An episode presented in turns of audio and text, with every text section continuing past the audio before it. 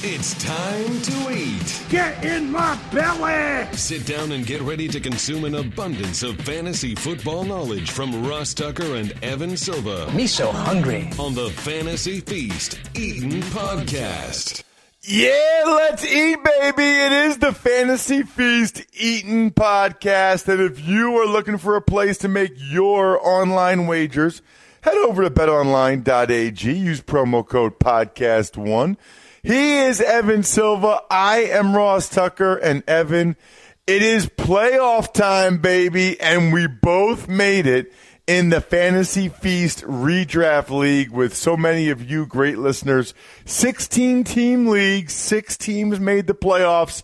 Evan, neither one of us got a bye. So we got to be ready to rock and roll this week. I hope you're ready to go. I know you always are on Twitter at Evan Silva, the Rotoworld superstar, encyclopedic knowledge of every relevant fantasy player in the galaxy. It's insane every week. Insane in the membrane for you that are old like me.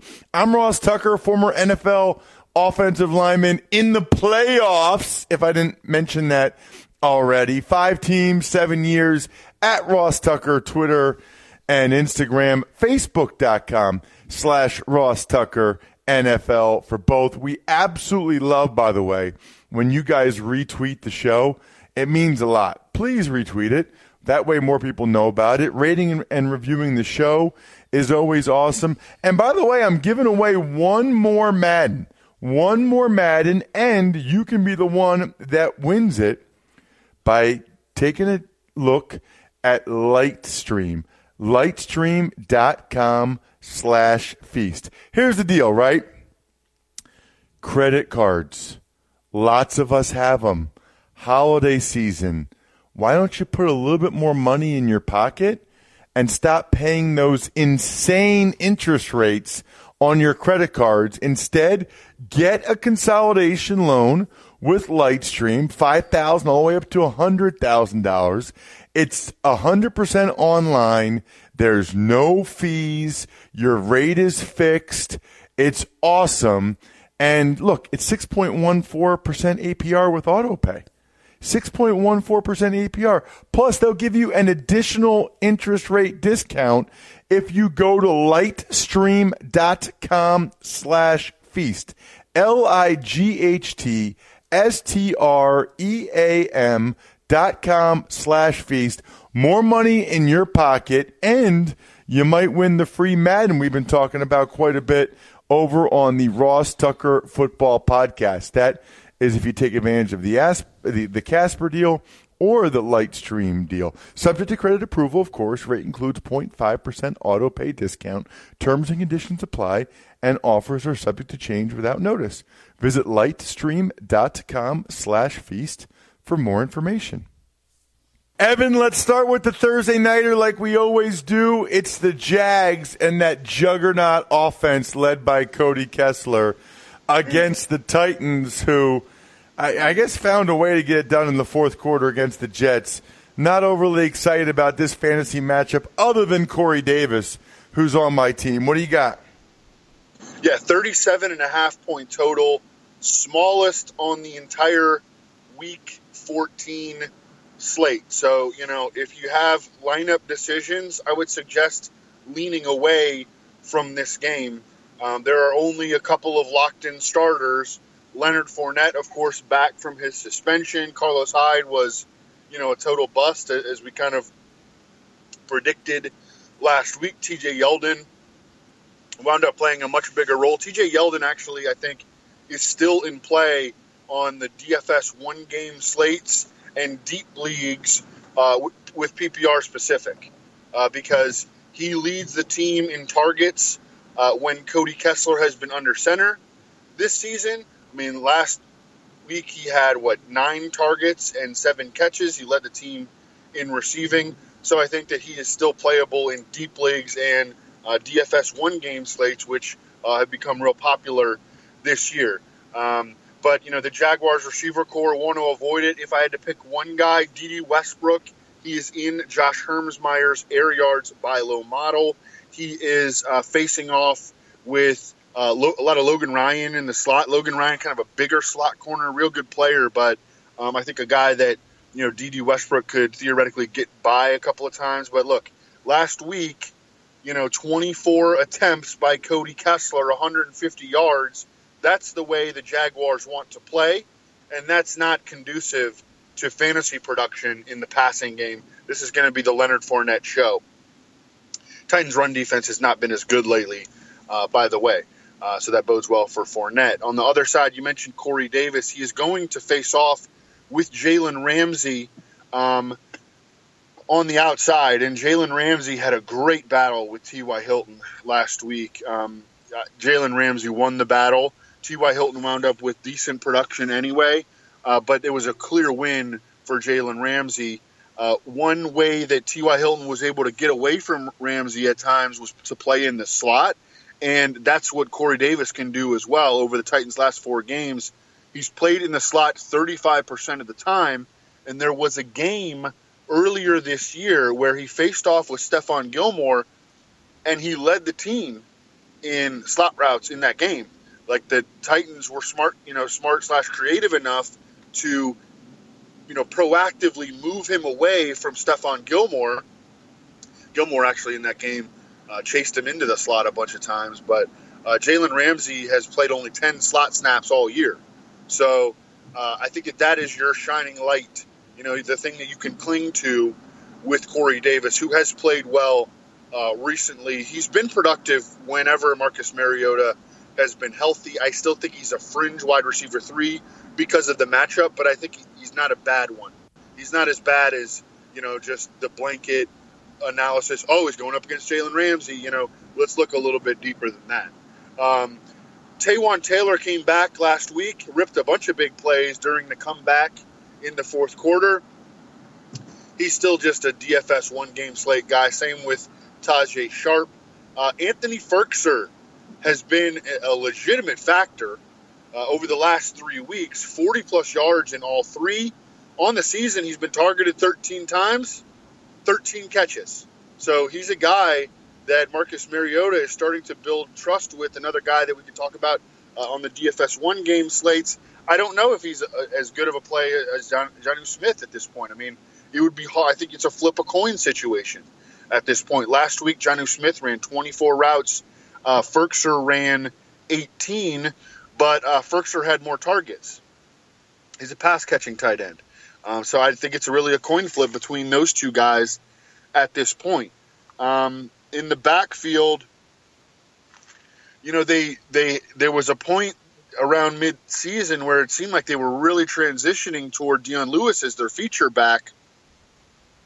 That has not been the case recently. I don't know if Dion Lewis is nursing some sort of injury that hasn't appeared on the injury report, but I mean they have not been giving him the ball as much. Last week they really put it in Derrick Henry's belly in the second half, and um, you know he wound up being the guy that uh, got more touches last week. Dion Lewis did play more snaps, um, but you know I, I think that it's a situation that's kind of difficult for both guys. I think that if I was going to pick one, I'd go with Dion Lewis against the Jags. Jags, although their defense has been up and down, they've been pretty consistent in run defense.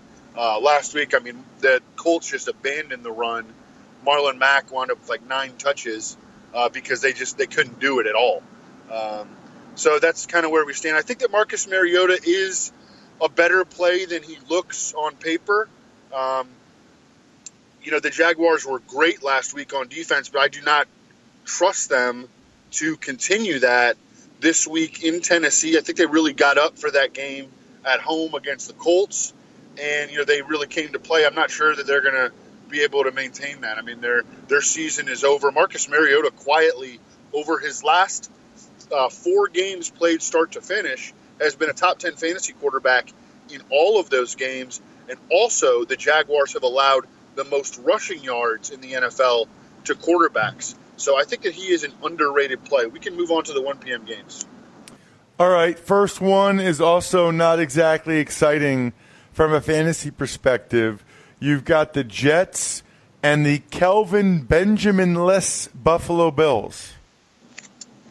Yeah, so Josh Allen, I mean, he has played himself, especially, you know, well, primarily through his running game, he has played himself very much into this the discussion as a potential fantasy starter this week. And you know, you the, the matchup is good. I mean, this Jets defense is not not strong. Um, you know, they play a lot of man, they blitz a lot. That's conducive to quarterback running. Uh, Josh Allen has absolutely has the green light in terms of being a rusher. You know, his final season at Wyoming, he only ran for 204 yards the entire season. Over the last two games, he's got like 240 yards as a rusher in the NFL. So, I mean, they have ju- they're they're giving him the green light, and that is awesome for fantasy. It's like, you know, this is what we like about Lamar Jackson, but you know, I mean, Josh Allen has been like even more aggressive as a runner than than Lamar Jackson, um, and he's hit he's hit more big plays in the passing game too. So I think that he's very much in play as a. We talked about him last week about uh, being like a DFS play. Very much in play. He's started six games this year. He's been a top five fantasy quarterback in half of them. Now he's been quarterback 26 or worse in the other three. So he's a very boom bust fantasy dude, and he's also very boom bust in real life. And so, you know, you make your decisions based off that. You know, some people are willing to live with the risk, others are not. But the dude is putting up some big time running, produ- rushing production, uh, which has kind of cut into LeSean McCoy a little bit. Uh, although LeSean McCoy has 18, 19 touches the last two games, they just really have not gotten him going. He's not hitting big runs, not scoring touchdowns. But now he's going to be a home favorite against the Jets, and I think that he is very playable as an RB two. Um, passing game is just totally, you know, don't want any part of it. I mean, if you really want to throw a dart, Robert Foster, the deep threat for the Bills, but Kelvin Benjamin gone. You know, Charles Clay making game-ending, uh, game-costing mistakes. You know, like just just don't want any part of the passing game. On the Jets side, looks like Darnold is going to be back. Um, this Jets offense has been broken, and I, I, don't know how they would fix it late in the season. You know, everyone's going to get fired, and the Jets coaching staff they know that. I don't think that this is going to be the bounce back spot at Buffalo in December. Bills defense strong play here. Um, yeah, just don't, don't want any don't want any part of any Jets. We can move on to the next one. Let's get to Carolina. Four straight losses for them, four interceptions for Cam. They're playing Cleveland. Baker Mayfield coming off a bunch of interceptions himself, but he kept slinging it in the second half, and Antonio Callaway took away what would have been an awesome touchdown. Your thoughts on this matchup? Yes. Carolina. So I'm a little concerned about Cam's arm at this point. And, you know, he had shoulder surgery in March of 2017. It was considered to be a very similar shoulder surgery to Andrew Luck's, except I guess Andrew Luck had setbacks. I don't know. We never got the full story from the teams there, um, or from the team there. And then toward the end of the 2017 season, Cam, as a passer, really, really fell apart. But, you know, all that was forgotten when um, you know, they came out just guns blazing to start the season offensively. And I mean, they're still scoring points. And shoot, Cam Newton, even with the four picks, was like a top 10 or 12 dude uh, in quarterback in fantasy last week. But, you know, they pulled him uh, to throw the game ending uh, Hail Mary for Taylor Heinicke. And um, I'm just, I'm a little concerned. You know, after a four interception game and then seeing him pulled for the Hail Mary, I mean, and and he he you know the, his uh, his average depth of target this year is like the lowest that it's ever been, which isn't necessarily isn't necessarily a bad thing in real life. It's been great for Christian McCaffrey and you know their little run after catch receiver dudes, but I'm just a little concerned. I mean, I, you know, I have Cam Newton in a fantasy playoff, and I'm planning on starting him.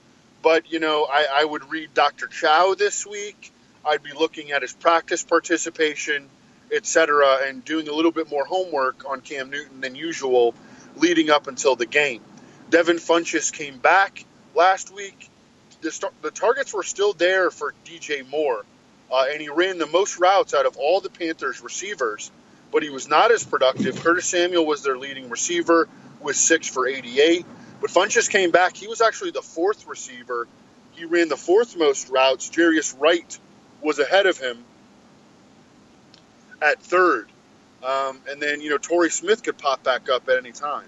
So this has become a very difficult uh, receiver corps to kind of sort out. I mean, I think it's clear that they're, that they're not going to pull DJ Moore off the field, you know, at this point.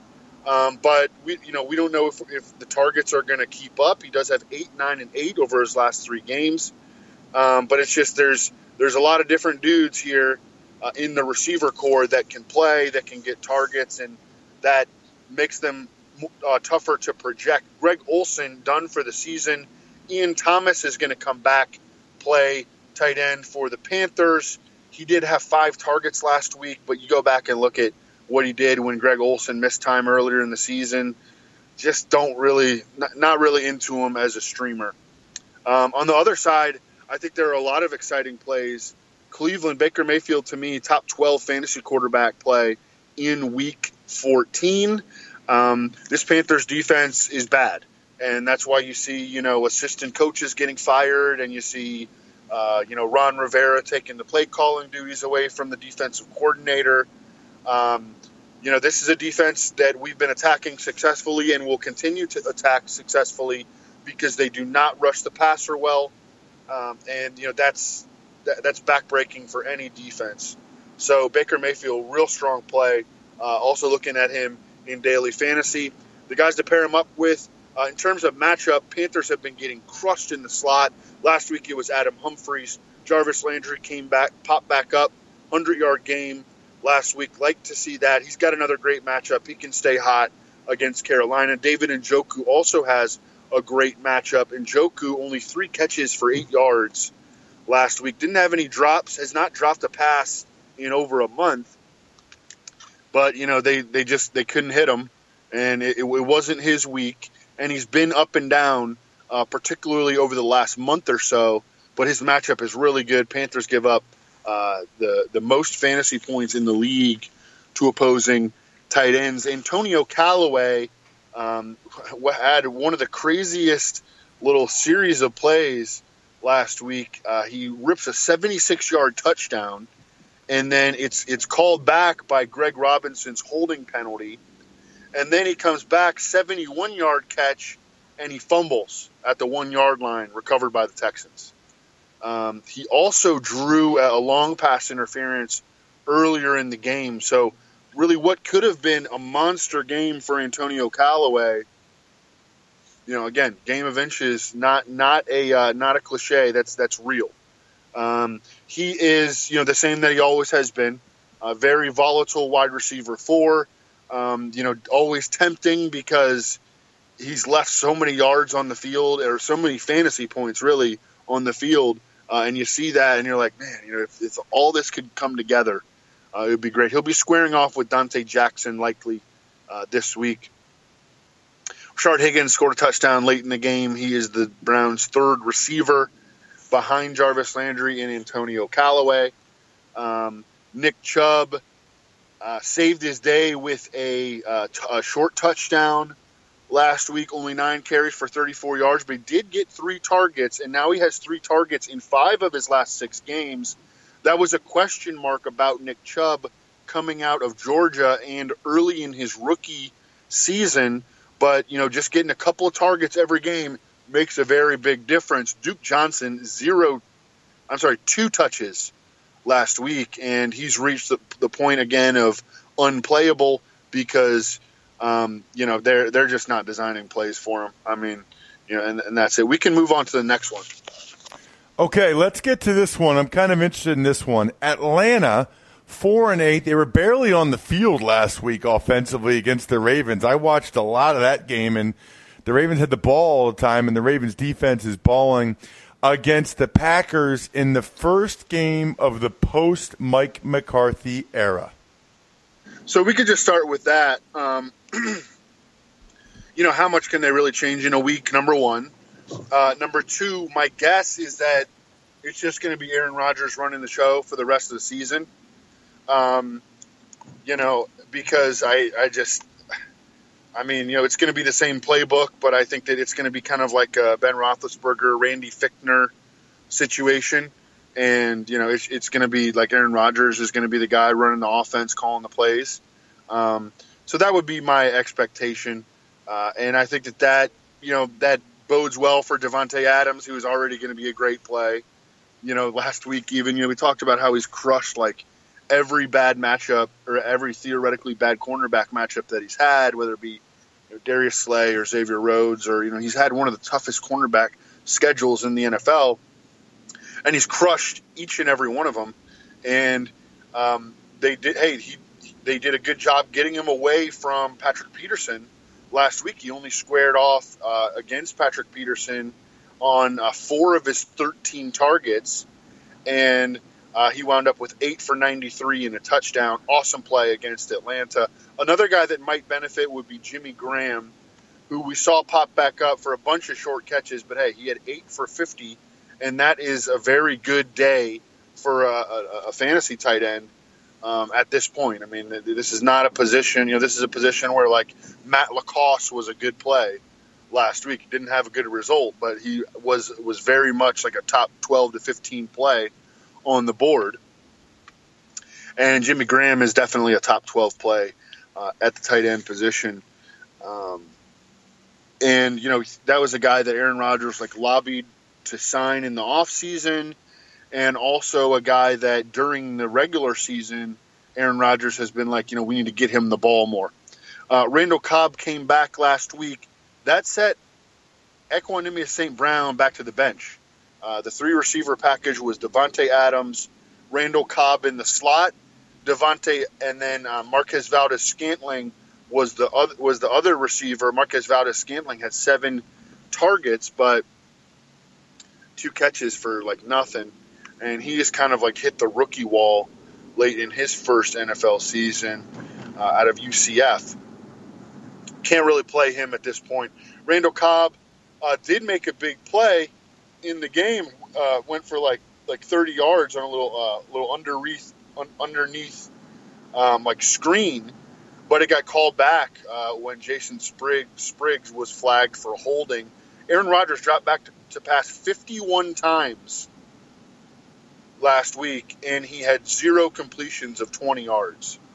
You know, and he he definitely missed his his fair share of throws, but guys were not getting open. And to me, and Greg Cosell has been talking about this for years. Um, how they, they just don't you know they don't do anything to help their receivers, and you know that that has become very frustrating. Um, and you know that I think that, that that was probably at the at the root of um, Mike McCarthy's firing. I think that what might have set it off um, well, certainly just losing at home to Arizona was the, the biggest thing. You're you're a friggin' two touchdown home favorite, and you, you you turn in a terrible game. I mean, they offensively they didn't show up at all, but they also they went back. Uh, Aaron Jones and Jamaal Williams in, in an even committee.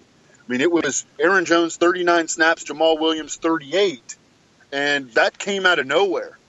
Jamaal Williams had 11 touches. In his previous two games, he had one touch apiece in his previous two games. Aaron Jones only 15 touches. Um, you know, was never really uh, able to get into a rhythm. My guess is that I mean I'm just you know using my common sense. My guess is that they go back to using Aaron Jones again as the feature back, but that's a guess. That's an assumption of rational coaching, and that that kind of stuff doesn't always happen. Um, on the other side, uh, Green Bay against Atlanta, Atlanta's offense has just gone in the tank. I mean, 19 points or fewer in four straight games now during a four game losing streak. Tevin Coleman has reached the point of unplayable. He got uh, fewer touches than Ito Smith last week. Um, you know, and, and, even before that, wasn't getting a ton of touches. And then uh, you know, the the complementary receivers have been just all over the place. I mean, Calvin Ridley last week got shut down by Marlon Humphrey, his old uh, college teammate at Alabama. The Ravens used ton of double teams on Julio Jones. I mean, it was Jimmy Smith with safety help on you know pretty much every snap that that uh, that Jimmy Smith was out there, um, and then uh, Austin Hooper was the guy who uh, was able to kind of capitalize on that. We talked about him being a good play against Baltimore. Um, I think that Austin Hooper is back in a very similar situation this week. Mohamed Sanu just not getting the targets over the last um, uh, month. Austin Hooper has 29 targets to Mohamed Sanu's 22. Um, so, uh, you know, I, I, think that that's how I'm kind of viewing the the, uh, the receiver situation. I think that Julio Jones bounces back. I mean, the dude went into the game with, you know, over 100 receiving yards and six straight. He still drew eight targets. They just had a great day in coverage, and as you mentioned at the top, this is, was a huge thing uh, against their offense, and it actually has been a recurring theme during their um, during their losing streak. They ran 45 plays on offense. Teams that face the Packers average 65 plays. So we should get about 20 more plays from the Falcons offense. That's going to help everyone. You know, you, you want to pay attention to the weather. Um, you know, it's it's up at Lambeau. We're in December now. Um, I think that Matt Ryan is likelier to bounce back than not. Um, so we can move on to the next one. Okay, let's get to it. Indy shut out Evan. They're in Houston to take on Deshaun Watson and the Texans. Yeah, and I think that the Colts offense is going to bounce back. It's not a gimme matchup though by any means. Um, you know, but I was looking at uh, the Texans. You know, they're just not. They have not been giving up points. It's like over their last eight, it was like 15 points a game allowed. And then, but then you look at the individual teams that they faced. I mean, the best offense that they faced during that stretch was the Browns last week. I mean, they have faced just, you know, you pick the worst offenses in the NFL. That's who the Texans have been playing during their um, what eight or nine game uh, winning streak. So, uh, and you know, and I mean, the, hey, you you can only play what's in front of you, but now they're going to face an offense that, yeah, coming off their you know their worst performance of the season, but also very likely to bounce back. I, and if you look at the specific pass catcher matchups for the Colts facing off with the Texans, like the Texans are the worst team in the NFL at covering tight ends, and all uh, so that bodes well for Eric Ebron, who got 16 targets last week. T.Y. Hilton also has a great matchup against Johnathan Joseph and uh, uh, Wright on the outside. Johnathan Joseph, 34 years old, couldn't even finish last week's game due to a stinger. Um, and then Shareece Wright, always a guy that we like to attack, has played for like every team in the league, 31 years old. uh, like like to uh, like to attack those guys. Kareem Jackson has been in the slot and he's been great for the Texans. I mean, he's having his best season. I still think T.Y. Hilton can beat him. Um, so all that adds up to confidence in Andrew Luck. Uh, despite it being, you know, not definitely not an ideal matchup, but we are the, the game should be played indoors, uh, and because uh, Reliant Stadium has the retractable roof, uh, the total is pretty good. I think it's the fifth highest total on the slate this week. Last week, so the, and I mentioned when we were talking about the Thursday night game, the Colts abandoned the run. They abandoned Marlon Mack Marlon Mack only played like 35% of the snaps, nine touches, and they went with Nyheim Hines. Uh, they were getting nothing going on the ground. They weren't even losing by a lot. They were losing by three and then later by six. Um, but I mean, it was you know the game was never even close to out of hand. So that makes you wonder: Are they going to do the same thing this week? Because the Texans have the best run defense in the AFC. So that you know that puts Marlon Mack to me in like a low end RB two, um, kind of risky flex play, and then Nyheim Hines not very far off that uh, as a PPR specific guy. Um, it's kind of nice now that the the target like the the passing game distribution has narrowed down to Eric Ebron and T.Y. Hilton. The next guy is probably like Nyheim Hines, you know, in the in the target pecking order and then you're down to like Dontrelle Inman. We don't need to talk about all those ancillary guys. On the other side, Deshaun Watson, didn't have a big fantasy game last week, but he did drop back to pass 35 times in the game. That was his most since like week four. So, um, like to see that maybe they're they're going to get a little bit more aggressive. They did run the ball a ton. Still, they just ran a lot of plays. Period. Um, but you know that gives us some optimism. Again, the game has some shootout potential. Texans allowed the highest uh, completion rate in the AFC. Their pass rush has not been good since early in the season. They had 17 sacks in their first four games. They have 13 in their eight games since. Uh, so Deshaun Watson, this should be a cleaner pocket than usual for him, and he's very, very dangerous, you know, all the time. But uh, certainly want him to play protected, and I think he will against the Colts. In the running game, Lamar Miller keeps getting a ton of work. Alfred Blue keeps getting a ton of work. Alfred Blue, 13 plus touches in four of the last five games for the Texans. I don't think that you can use them, um, you know, in fantasy, but uh, just just notable. They have been running the ball a lot, you know, and that, that's how they're going to play. Their defense has been kicking butt. You know, they want to keep their quarterback healthy, and uh, they're going to keep running it. Lamar Miller has stayed hot, 112 total yard average over his last six. Um, solid play against the Colts. Colts have been really good in run defense over the last month, but um, you know, not not not entirely sure that we could trust that. Also, Lamar Miller here is like almost a touchdown home favorite against the Colts. DeAndre Hopkins, the only receiver, only pass catcher really we can use in fantasy uh, at this point uh, because um, Keke Coutee has just been just can't kick this hamstring injury. He was out last week, and Demaryius Thomas just not getting targets. I mean, he's got three, uh, one, three, one, four, and five targets since uh, in four games since the uh, Texans acquired him from Denver. Uh, has not gone, has not reached 60 yards in any of the games. Um, you know, can't use can't use guys like that in fantasy. Unfortunately, he was a better real life than fantasy acquisition for the Texans. Jordan Thomas scored a touchdown last week, but I mean he's running fewer routes than Ryan Griffin.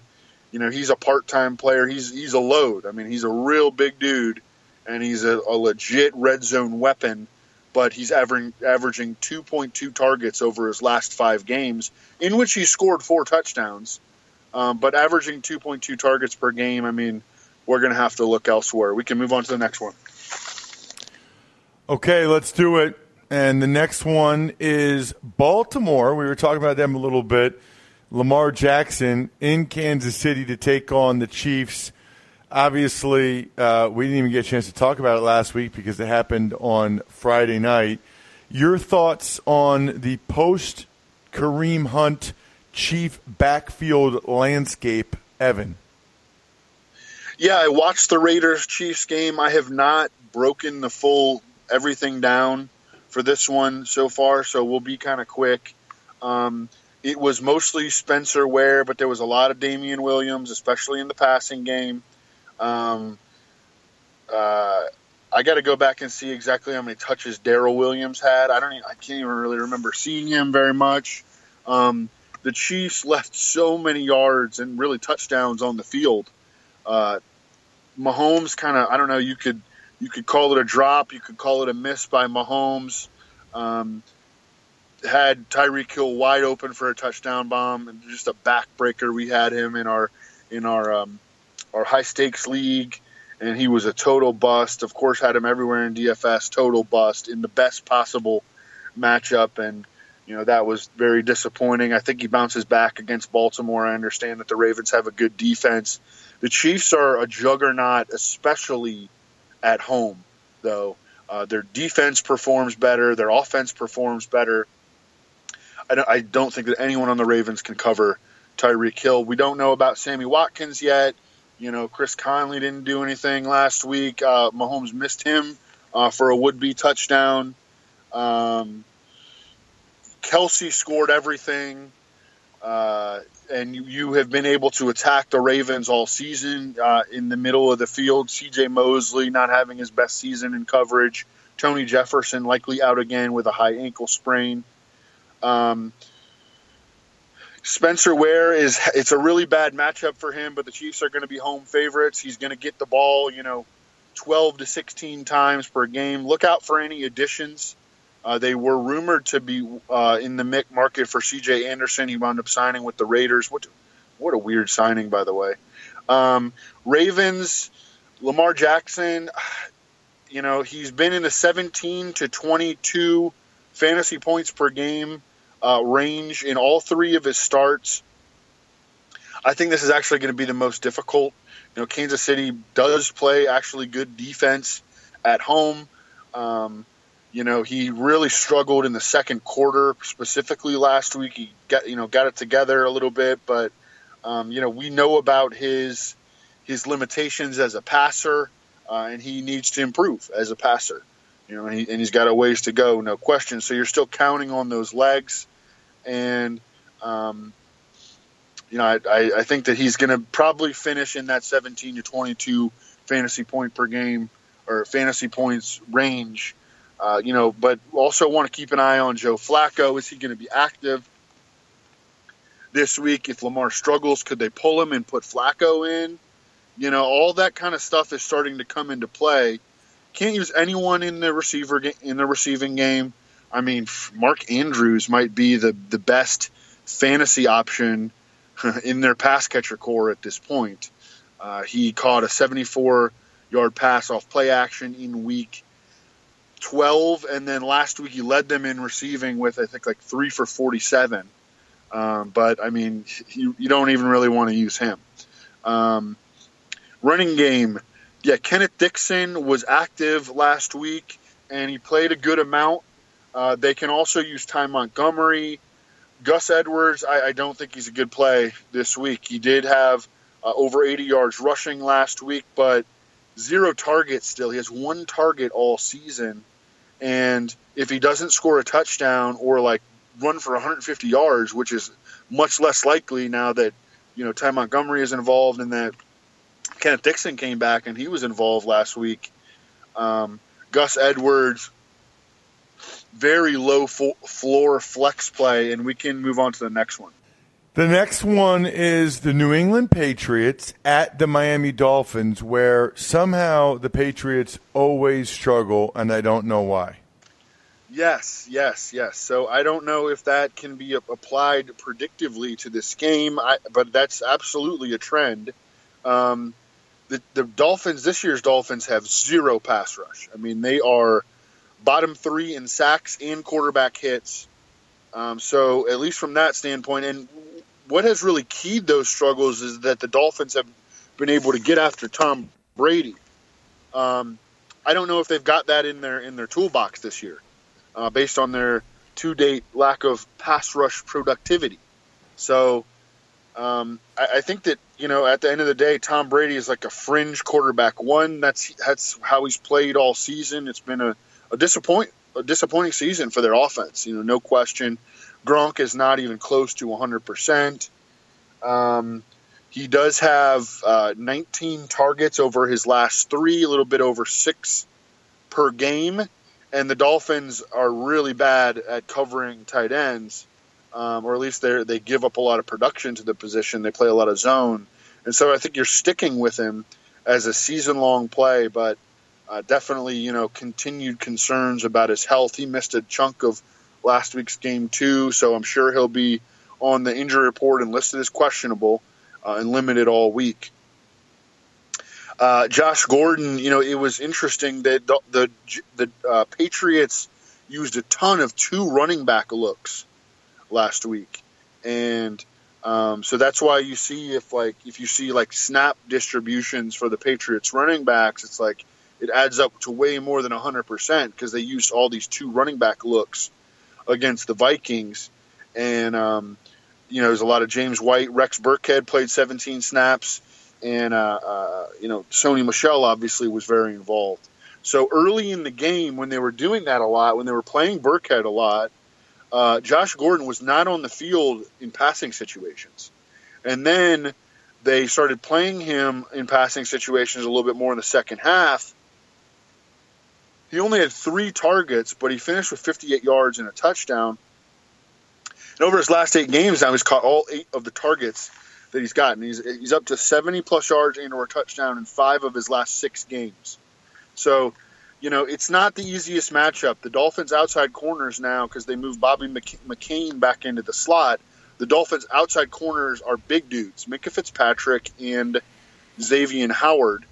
Um, so it's definitely not a gimme for for uh, Josh Gordon, but I think he's going to continue to get you know pretty good opportunities, especially in terms of air yards. He's got playmaking ability. Does not have the speed that he once did, I don't think, uh, but I still think he's a wide receiver three at worst, probably more along the lines of a wide receiver two.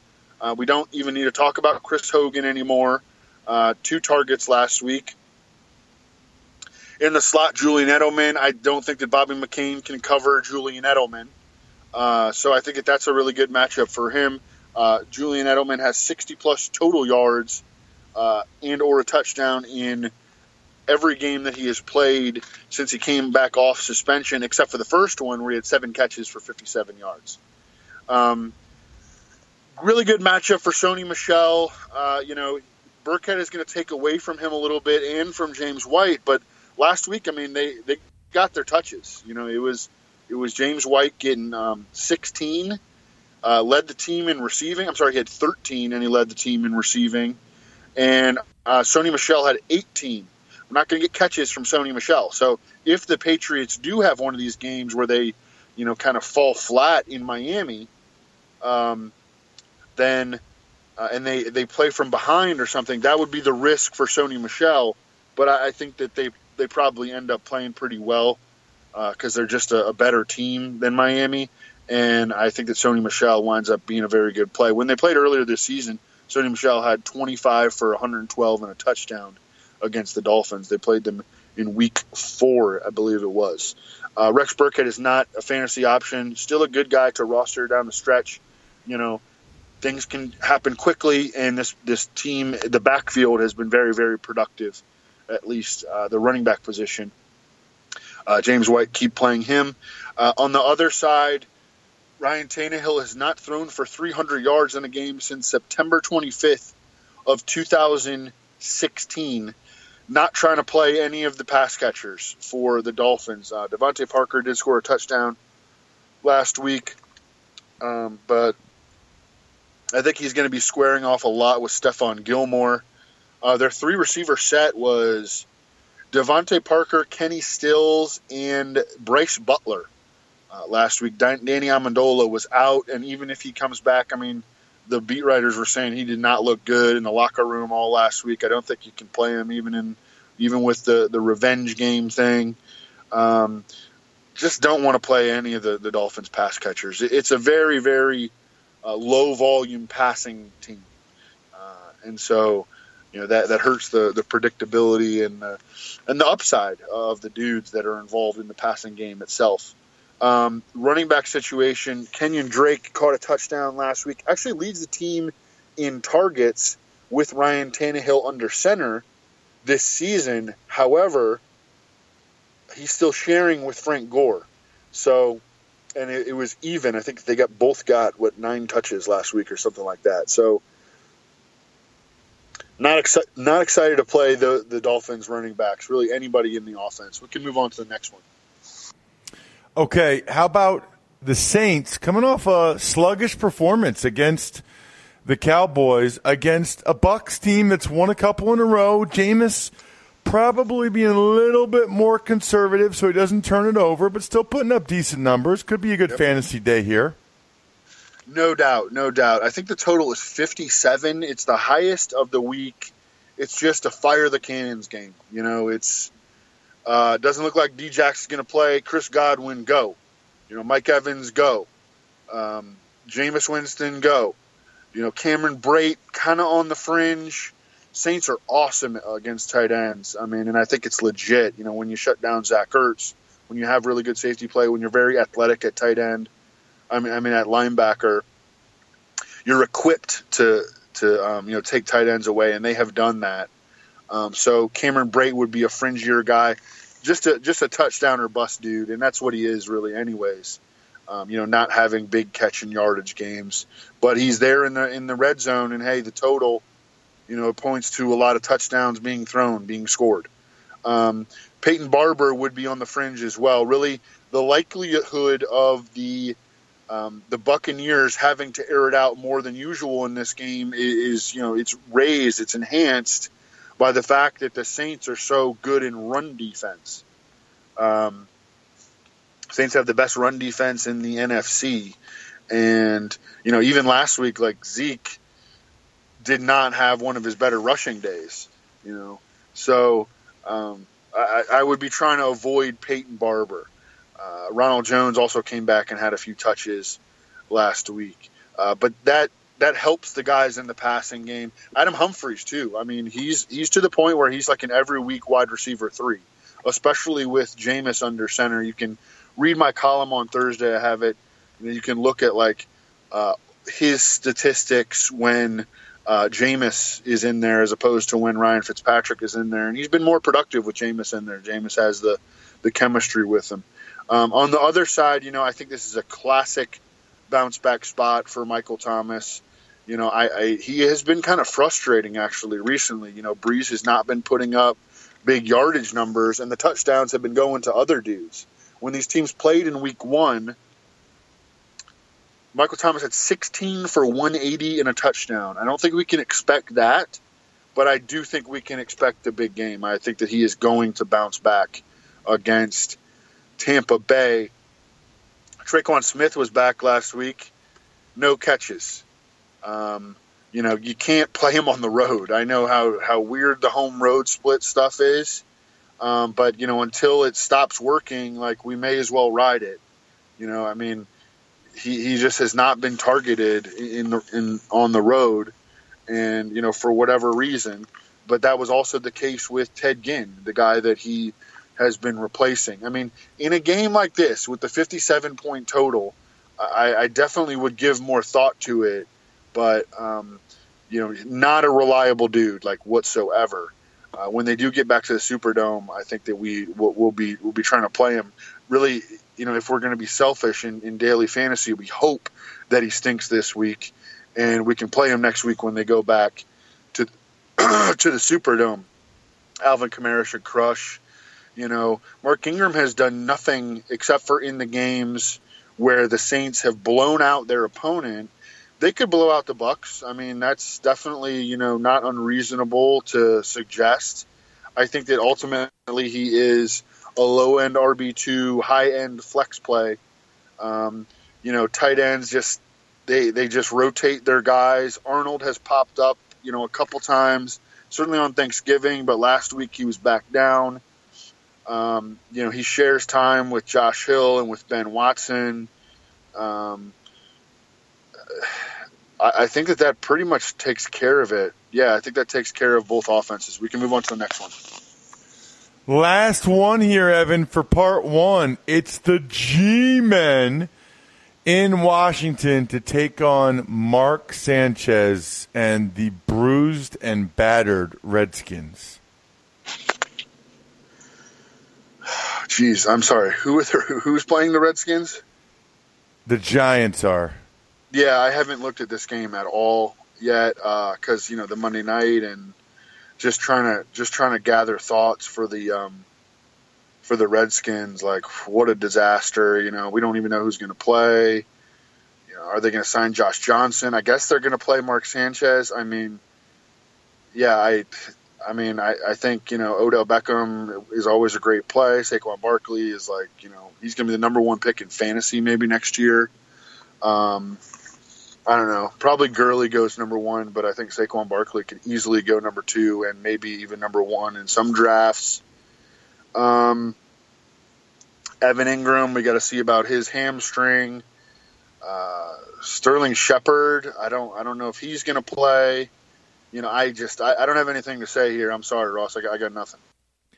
Evan, you are the man. I love it. Terrific job with part one. Already fired up to record part two with you momentarily. That we will, as always, drop in people's podcast apps, inboxes, whatever you call it, right after midnight. By the way, I should mention during the holiday season, those of you that listen to the Ross Tucker Football Podcast, which by the way should be all of you, pretty awesome podcast. You get my perspective on all the news and notes around the NFL, predictions, all kinds of things.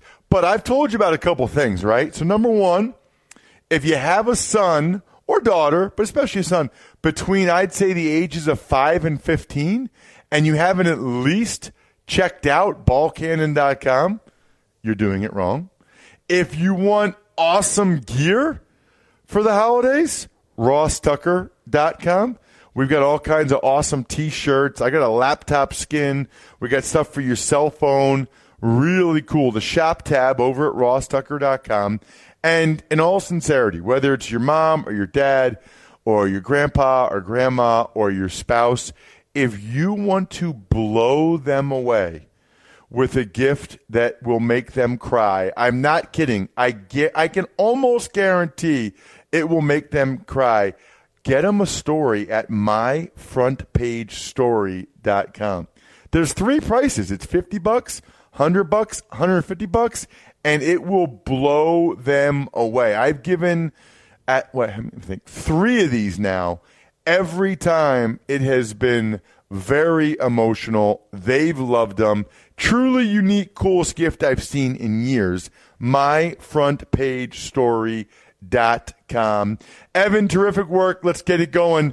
It's a show that's so nice we do it twice. That'll do it here for part one of the Fantasy Feast. I'm stuffed. Thanks for listening to the Fantasy Feast podcast. Make sure to also subscribe to the Ross Tucker Football Podcast, Even Money, and the College Draft Podcast, all available on iTunes at rosstucker.com or wherever podcasts can be found.